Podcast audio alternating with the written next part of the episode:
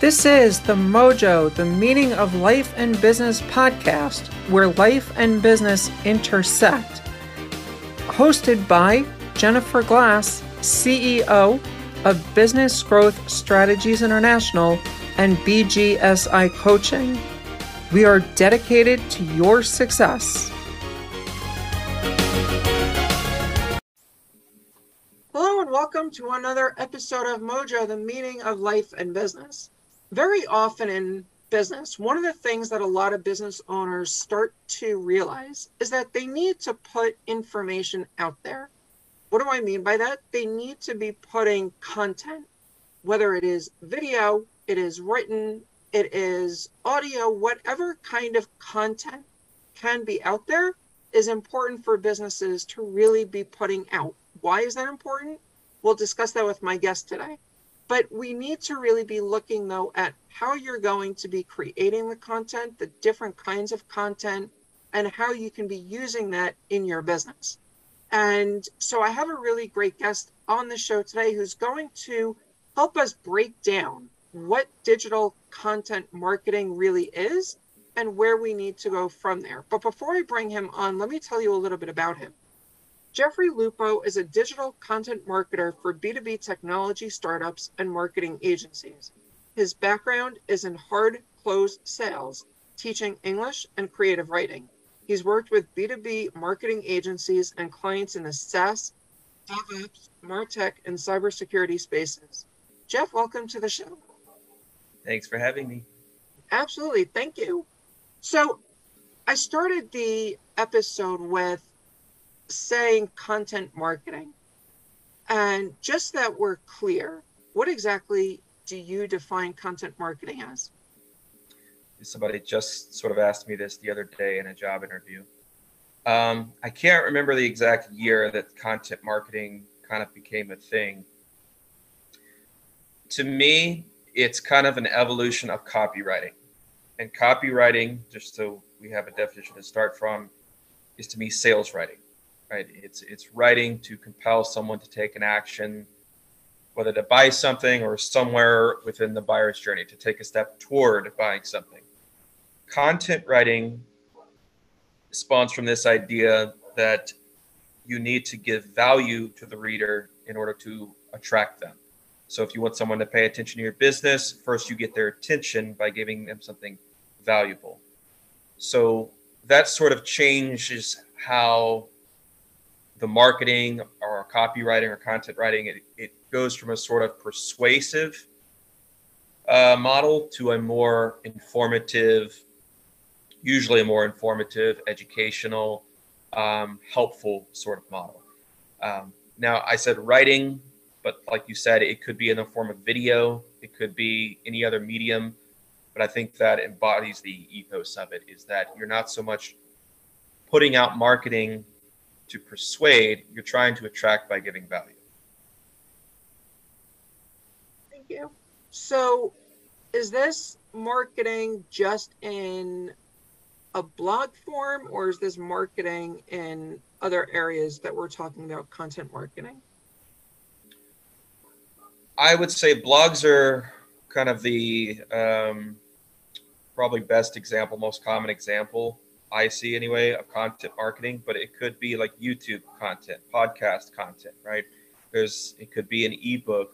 Um, it's not even I would say it's not even specific to the digital world. I mean, content marketing didn't really become a term I think before the digital before digital marketing, but to me it's just putting out content that is helpful and educational, right? It could be totally visual. It could be you know uh, infographics, common form of uh, content marketing um, blog content.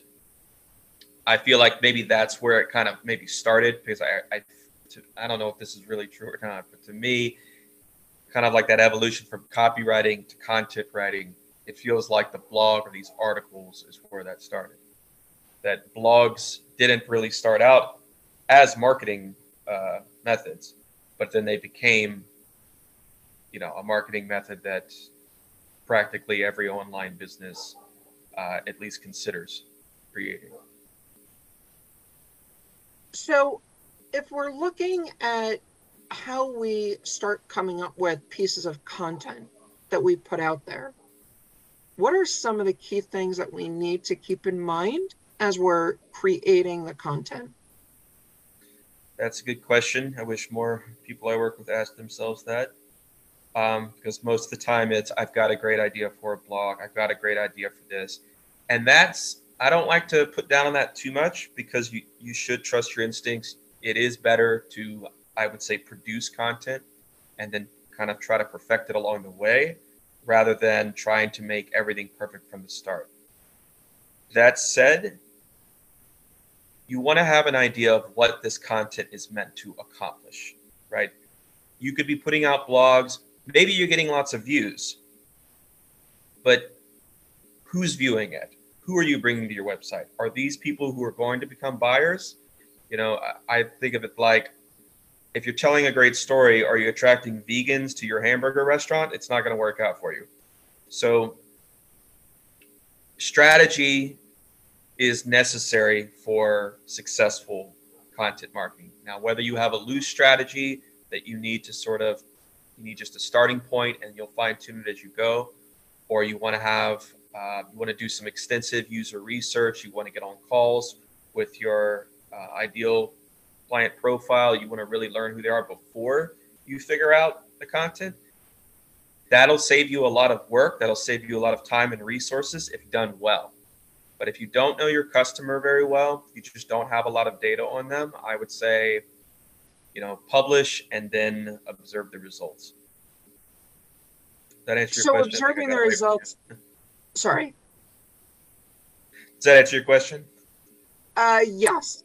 Um, thank you. So observing the results, is that looking like an example, the analytics on the back end to see how many people are coming? Is it looking at how many people are calling you? What exactly would be the key uh, performance indicators or the key metrics that one would really want to be looking at to know that this piece, as opposed to that piece, is doing better? Some people actually define marketing in a way that you have to be tracking and analyzing your results. So some people, I'm on the fence about this, but some will tell you that if you're not tracking it, sorry about the noise, I've got a dog. Uh, if you're not tracking your results, then you're not even doing marketing. I wouldn't go, I don't know if I agree with that. Tracking is an attribution is difficult. I, there's no way around it. You have to be intelligent, and even if you're intelligent, it's really hard to make sense of the data if you don't have the experience, right? So it's a difficult process. It's time consuming. It's tedious. But I think everyone should be doing it if you're putting out content. So what do I mean by tracking? Uh, just a quick short story. When I was had a when I was er, my early days of marketing, I was uh, doing B2C, and there was a client, and he was very excited about the possibility of going viral with uh, promoting. He had a uh, I don't want to you know say who it was, but he had a brick and mortar business and he wanted to go viral.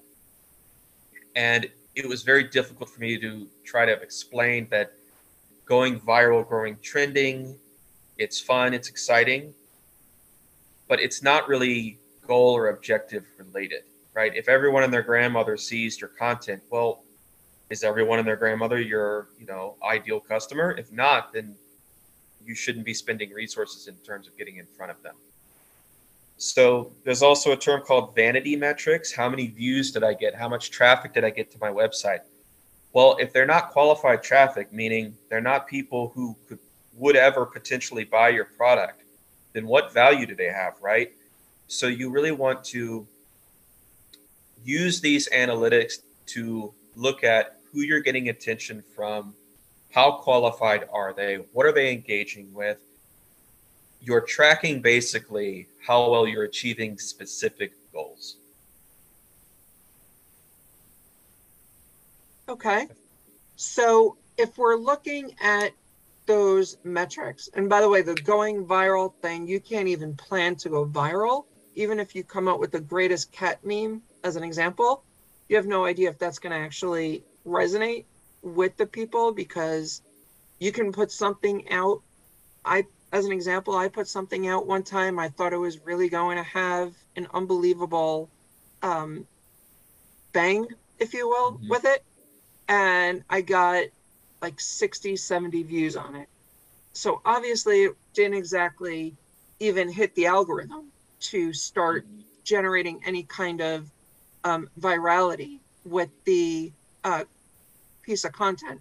So that becomes a different story. But going back then to understanding and looking at the analytics, looking at the did it produce the right kind of contact, right? So you're looking at your incoming sales calls, your form fills, whatever it may be there.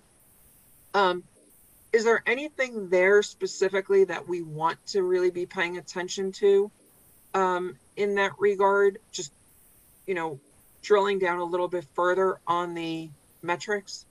The more you're kind of tracking progress at every stage, so maybe you, just to kind of give a simplified example, let's say that you're really leveraging LinkedIn, since we talked a little bit about social media.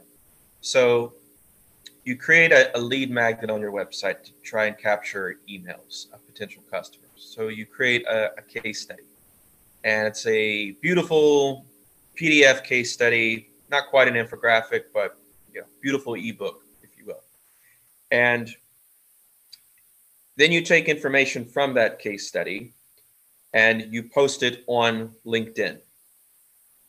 So you can now track what's the engagement on LinkedIn how many people, if you've got, you know, attribution and reporting set up, how many people are going from LinkedIn to your website, if you're linking to that case study, how many of them are entering their emails. So you've got these different stages that are happening. So I always think of it kind of like uh, I used to date a plumber. uh, she was a plumber. I, and I think of it that way in terms of pipeline is like, where do you have a clog? If you're not tracking things, all you know is that you're putting out content and it's not turning into customers. When you're tracking every stage, you can look at what stage is it not working. Like I'm getting, let's say I put this case study out and I'm looking at who's commenting, who's engaging. My engagement numbers are up, uh, the comments are up. I'm looking at who's commenting and it's my ideal customer.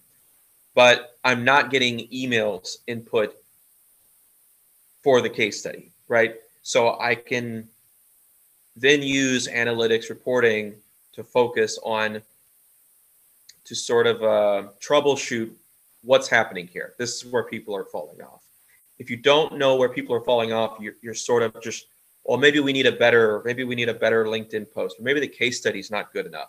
It's like, well, the LinkedIn post is doing well.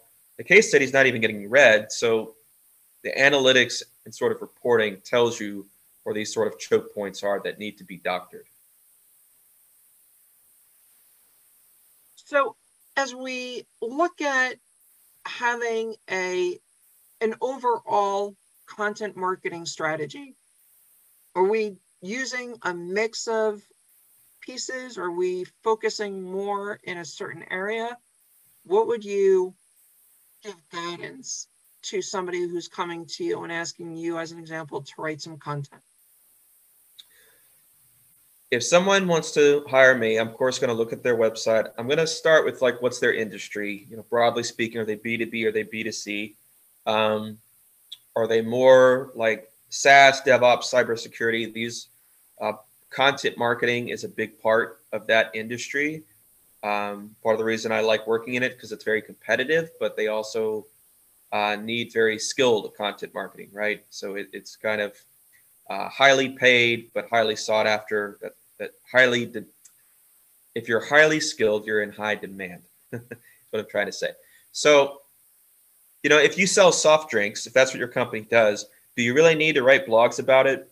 Do, do you read? Do you go and read articles before you decide what to what drink to order at a restaurant for a soft drink? You know, so you want to ask yourself and look at what's happening online. Are, are people reading content before they make a purchase? Um, just doing a little competitor research that way will tell you like, are do you need to be doing long form blog content? Do you need to go in depth, uh, make these very educational pieces? Do they need to be backed by scientific sources? Do these need to be more personal? Like if you're in the again, this is kind of going back to B2C, but if you're in the coaching, um, psychology kind of space, life coaching, anything like that, then you need to tell more personal stories. You want to share your own and others. You want stuff that's going to resonate with people on an emotional level, as opposed to if you're writing content about a cybersecurity product, right? You're going to be showing more use cases of how this complex product that no one's ever heard of could potentially help somebody solve a business problem. So I think it's just a lot of the strategy revolves a lot around how your audience is behaving. And the easiest, quickest way to do that is to look at who your successful competitors are and what kind of content, uh, what kind of mediums they're using, what are they producing. So just to illustrate that, if I'm in the business coaching space, I would be looking at another business coach that I know just to see what they would be doing online. You know, my advice on this sort of thing is to find someone who looks like a clone of yourself, um, not necessarily physically, but in terms of what are they selling? Are they maybe they're a few steps ahead of you? Maybe they're like, uh, for example, if you're maybe you're starting out as a business coach, but eventually you might like having a sort of platform where you teach, um, where you employ a bunch of business coaches, right? Maybe you do, maybe you don't. But if you were to see somebody who was at that stage and their style, their message, maybe if it's business coaching, the methodologies, the teaching they had, a lot of their stuff resonates with you. And what you're seeing is somebody who's on kind of a shared path as yourself, but further along. That person is really invaluable. And I, and, I, mean, that in that they're, that's one of the best. I, I would encourage you to reach out to that person and not maybe ask for mentorship, maybe just work with some consulting, but connect with them and learn from them um, in terms of, like you said, business coaching. Thank you. So let's move on. And you mentioned before long form blogs. And I mean, how long do some of these content pieces have to be? I mean, you said, like I said before, some long form blogs, which I'm guessing are significantly long, right?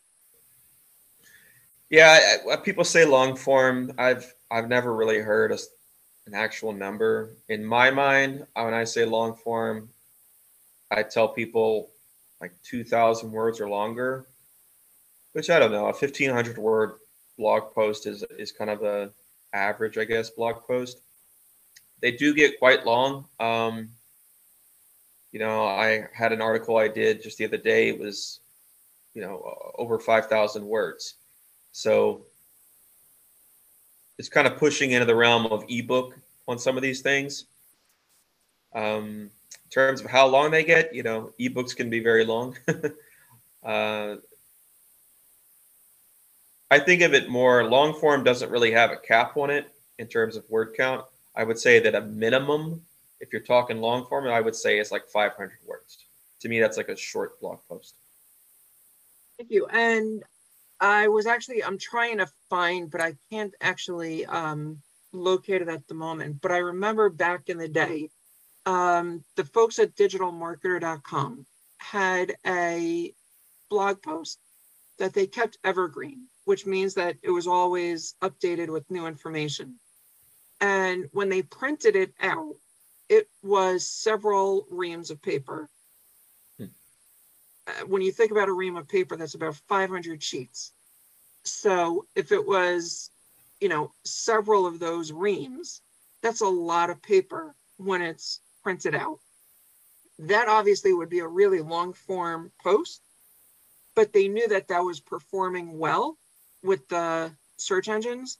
And so they kept on driving more traffic. They just put another anchor point that allowed you to go down to the new piece where you can start reading.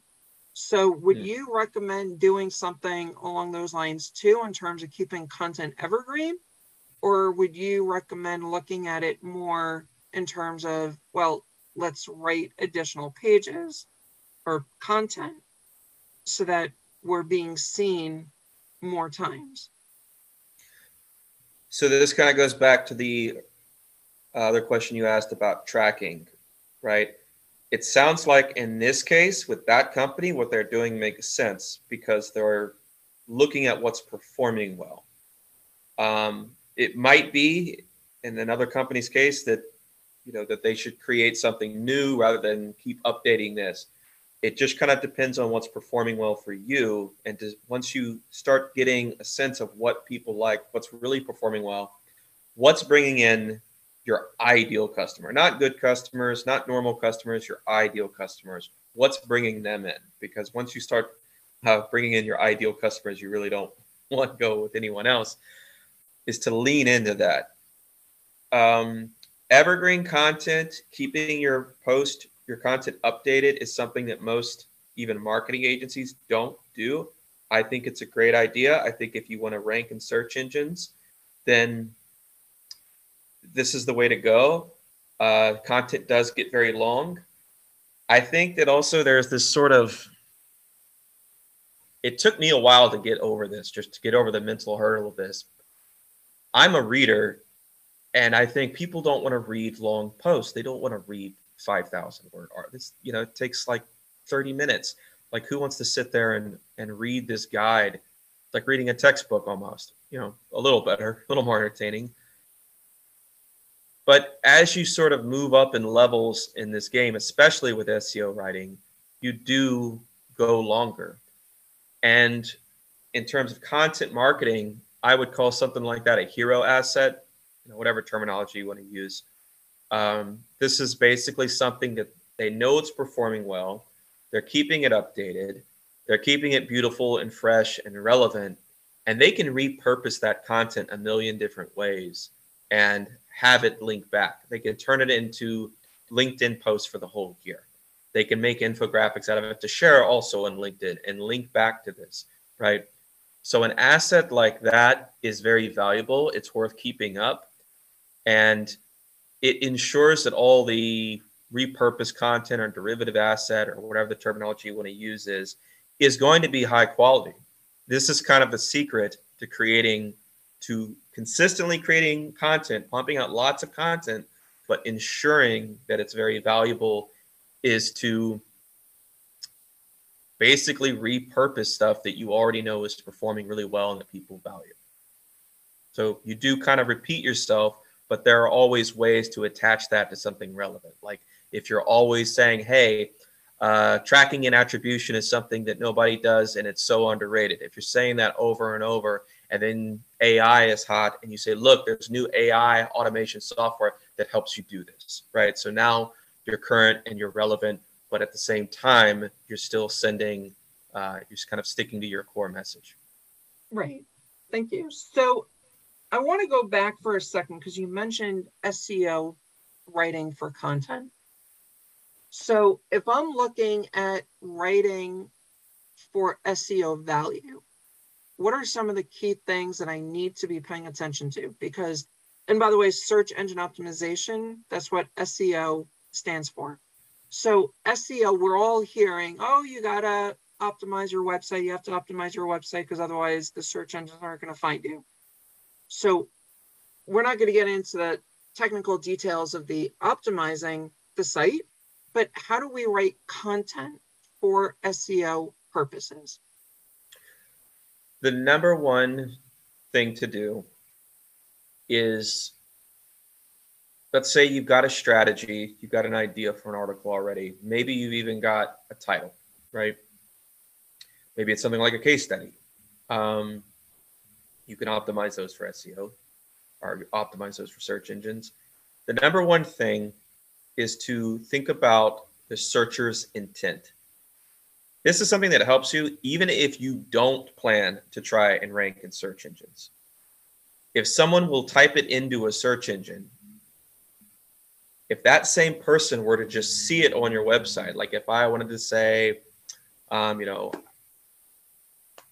how to, you mentioned life coaching or business coaching, um, how to find business coaches in my area, right? If you had an article that was just published on your website that says how to find business coaches in your area, and they click that, you want to make sure that the content of that article matches the intent of the searcher. So not only does this help you get ranked, this makes sure that your content matches what the reader wants. So let's say you, and I, I don't know what the actual search engine results would look like for this keyword, uh, but like how to find business coaches in your area. Let's say that was the article you wanted to write, regardless of SEO. You write this article and you come up with ideas of how am I going to structure this article? Am I going to list a bunch of companies? Am I going to, let's say you want to list a bunch of companies, right? Okay, here's ones in major cities or something across America. If you're in this metropolitan, this, this metropolitan area, here's where they all are. Maybe that's what you put.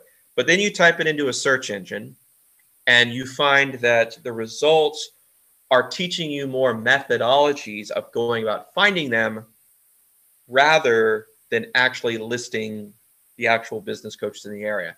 And then you go, you know what? That's a little more specific to the intent of the searcher because maybe they're not in one of these metropolitan areas. Maybe they're they don't know where they're going to be going, right? Maybe it just matches what the, the searcher really wants. So not only is that going to improve your content, but by better matching the search intent or the reader intent that's why behind why they see a, a headline and why they decide to read it. Um, that's not only going to help your content, that's not only going to help it convert better, sell more, it's going to help you rank more. That's and honestly, the the guys who are that I'm working with who are getting uh, ranked on paid as the number one result on Google. I have articles in that position. Um, they have SEO strategy, but that's where their head's at when you're writing the whole article. They're not keyword stuffing. They're not counting relevant keywords, anything like that.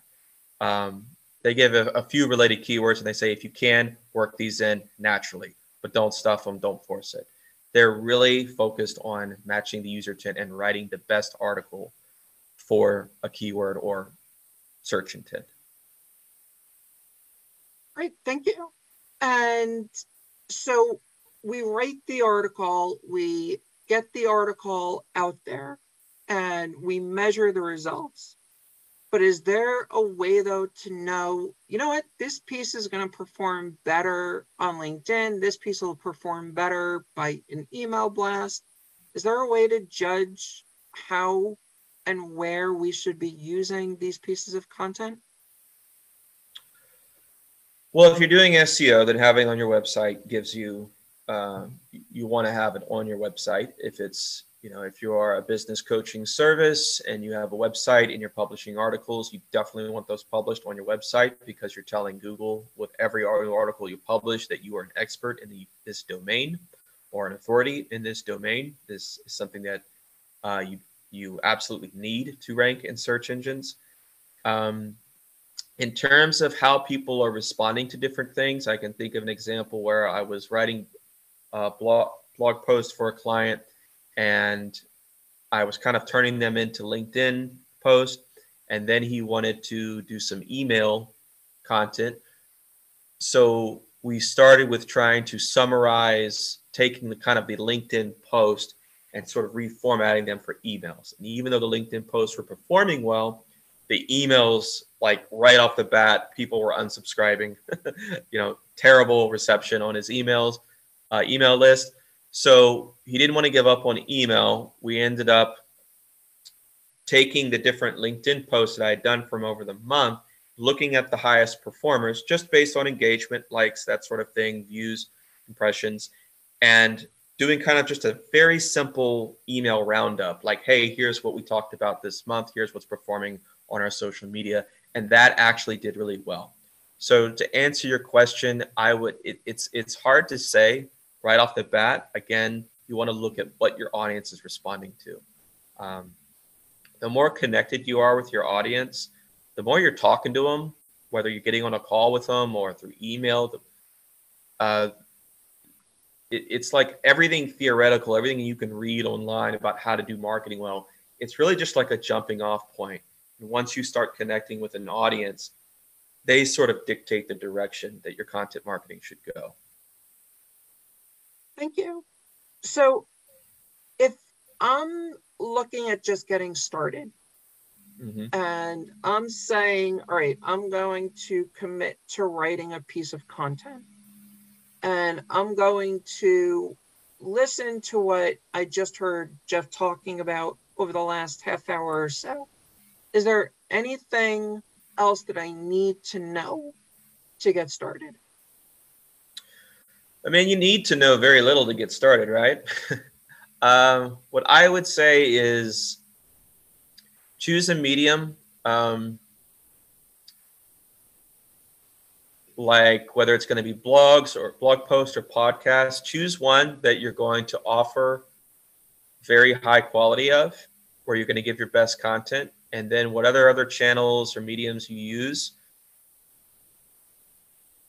uh, repurpose that content into those other channels. You're going to increase the quality of your content across the board and you're going to make things easier for yourself right work really hard on one badass you know 5000 word article like the evergreen piece you talked about and then repurpose that because you know it's not like you publish once on the internet and then the entire internet sees it and oh better not talk about that again because you'll just come off as like you're repeating yourself people didn't see it.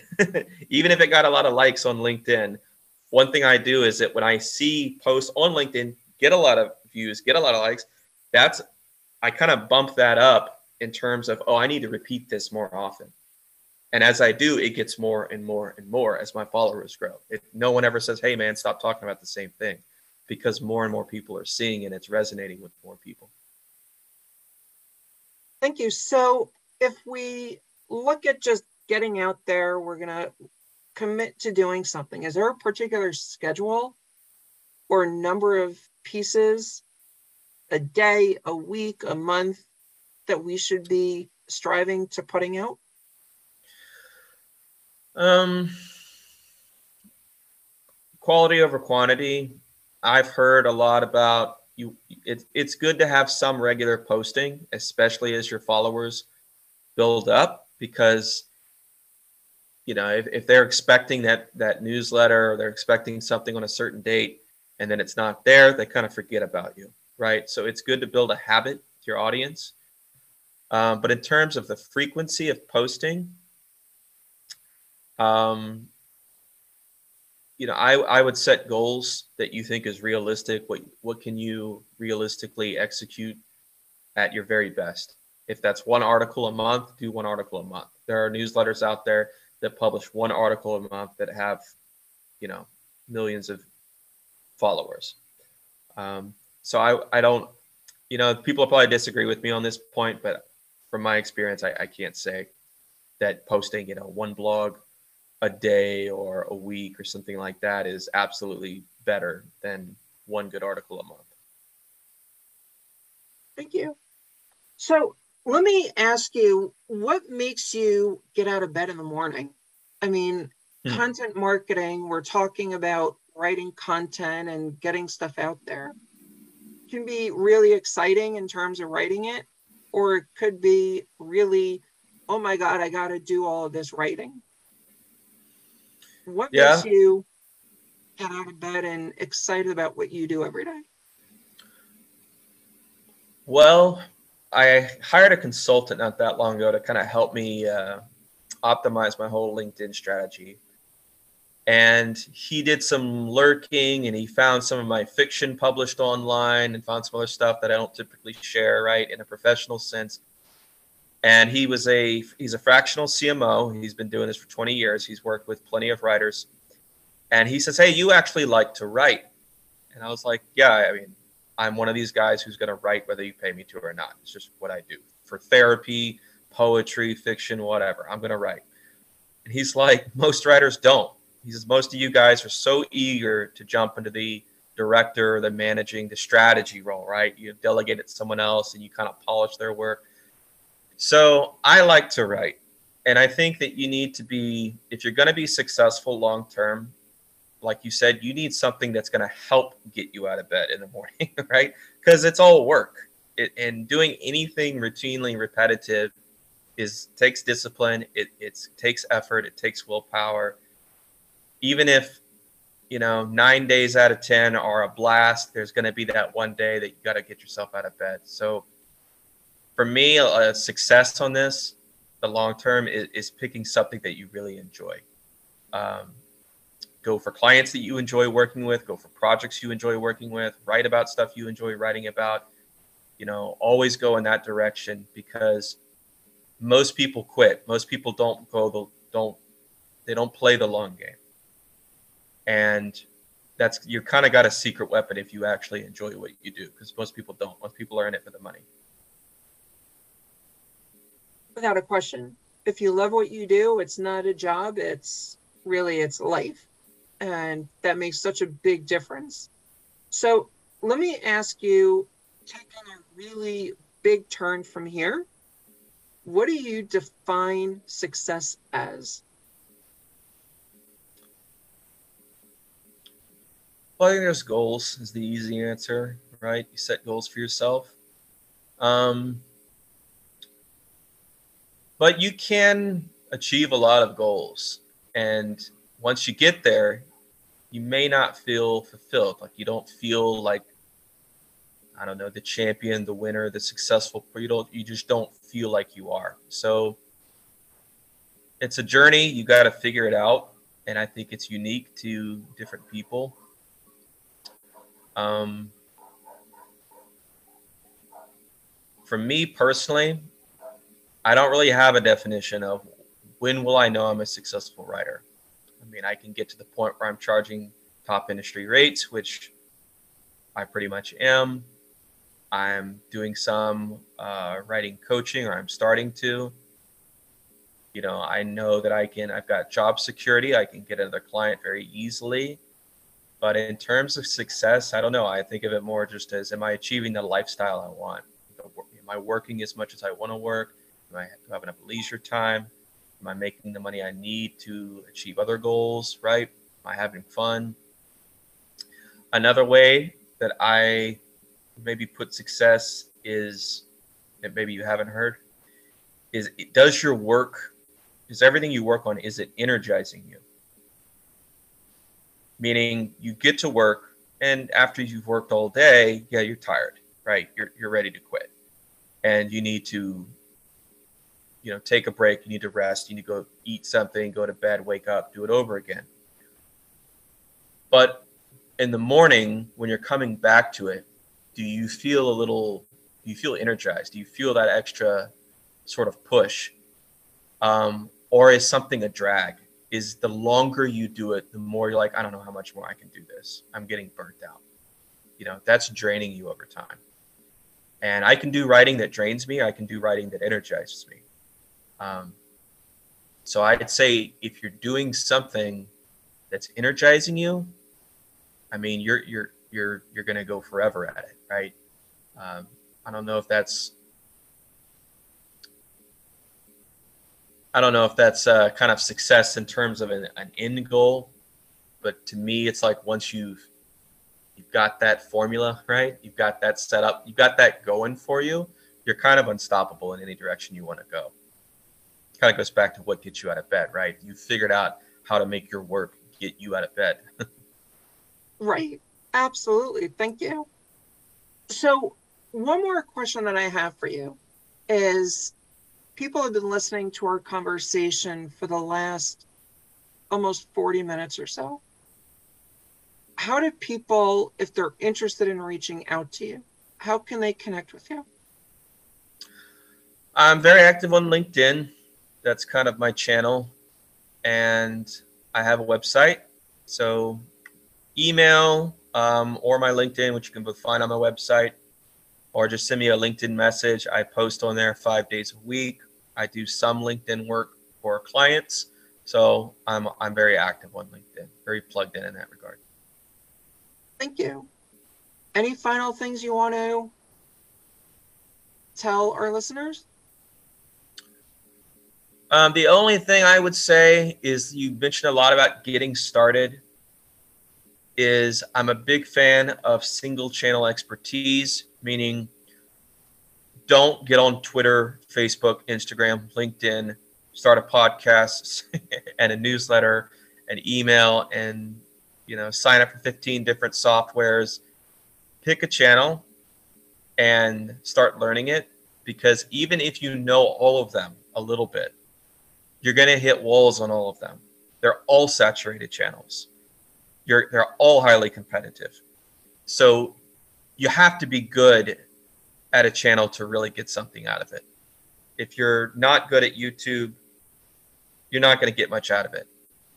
So I would say pick a channel and master it, get better at it than everyone else. And then once you do and you're getting good results, then consider adding other channels, right? If you've got LinkedIn and it's doing well for you, then consider Substack or Mastodon or Twitter or something like that.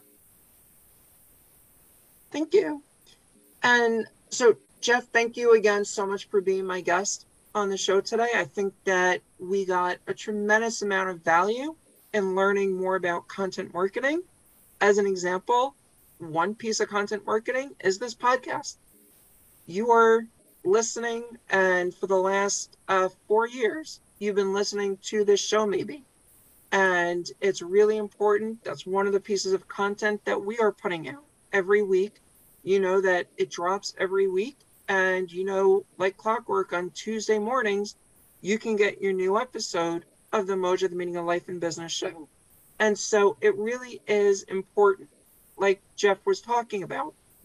How can you be um, consistent, whether it's one article a month, one post a month, one piece of content, whatever it may be, is at least a way to get started um, so that you can be moving forward from there. And again, if the once a month is too much for you, even if it's once a quarter, it's an opportunity that you're committing to putting something out. Like Jeffrey said, it is quality over uh, quantity in terms of the number of pieces that you're putting out as well. Um, but it's really also thinking about what is it that you are doing and how is that connecting with your audience? Is your audience getting the valuable enough information that they're looking for to start working with you, to have a phone call with you, a meeting with you, whatever it may be, to be moving them one step closer to ultimately becoming either a client of yours or a brand ambassador and one of your biggest cheerleaders. The more that you can be there to make sure that all of those pieces of content are helping them in each stage of that buyer's journey from understanding what the problem is to realizing there's a problem to getting a solution while they're just researching it to becoming a client and again the brand ambassador piece the cheerleader those are all areas that you need those content pieces for to allow you to really be connecting at each stage of the game. As we said with the search engine optimization aspect of writing your content, a lot of it is also going to be based on simply are you writing the right information at the right stage of the buyer's journey? In other words, if somebody is only researching right now, don't assume that they're already ready to buy because they may not be. They may be looking at understanding what exactly is the issue before they're really ready to buy. So if you have content that addresses that piece explicitly, then they're more likely going to be working with you as a result of that piece and then staying more in your orbit as they opt into your marketing for you to be continuing that conversation with them. So, once again, Jeff, thank you so much for being my guest on the show today. Until next time, this has been another episode of Mojo, the meaning of life and business, and here's to your success.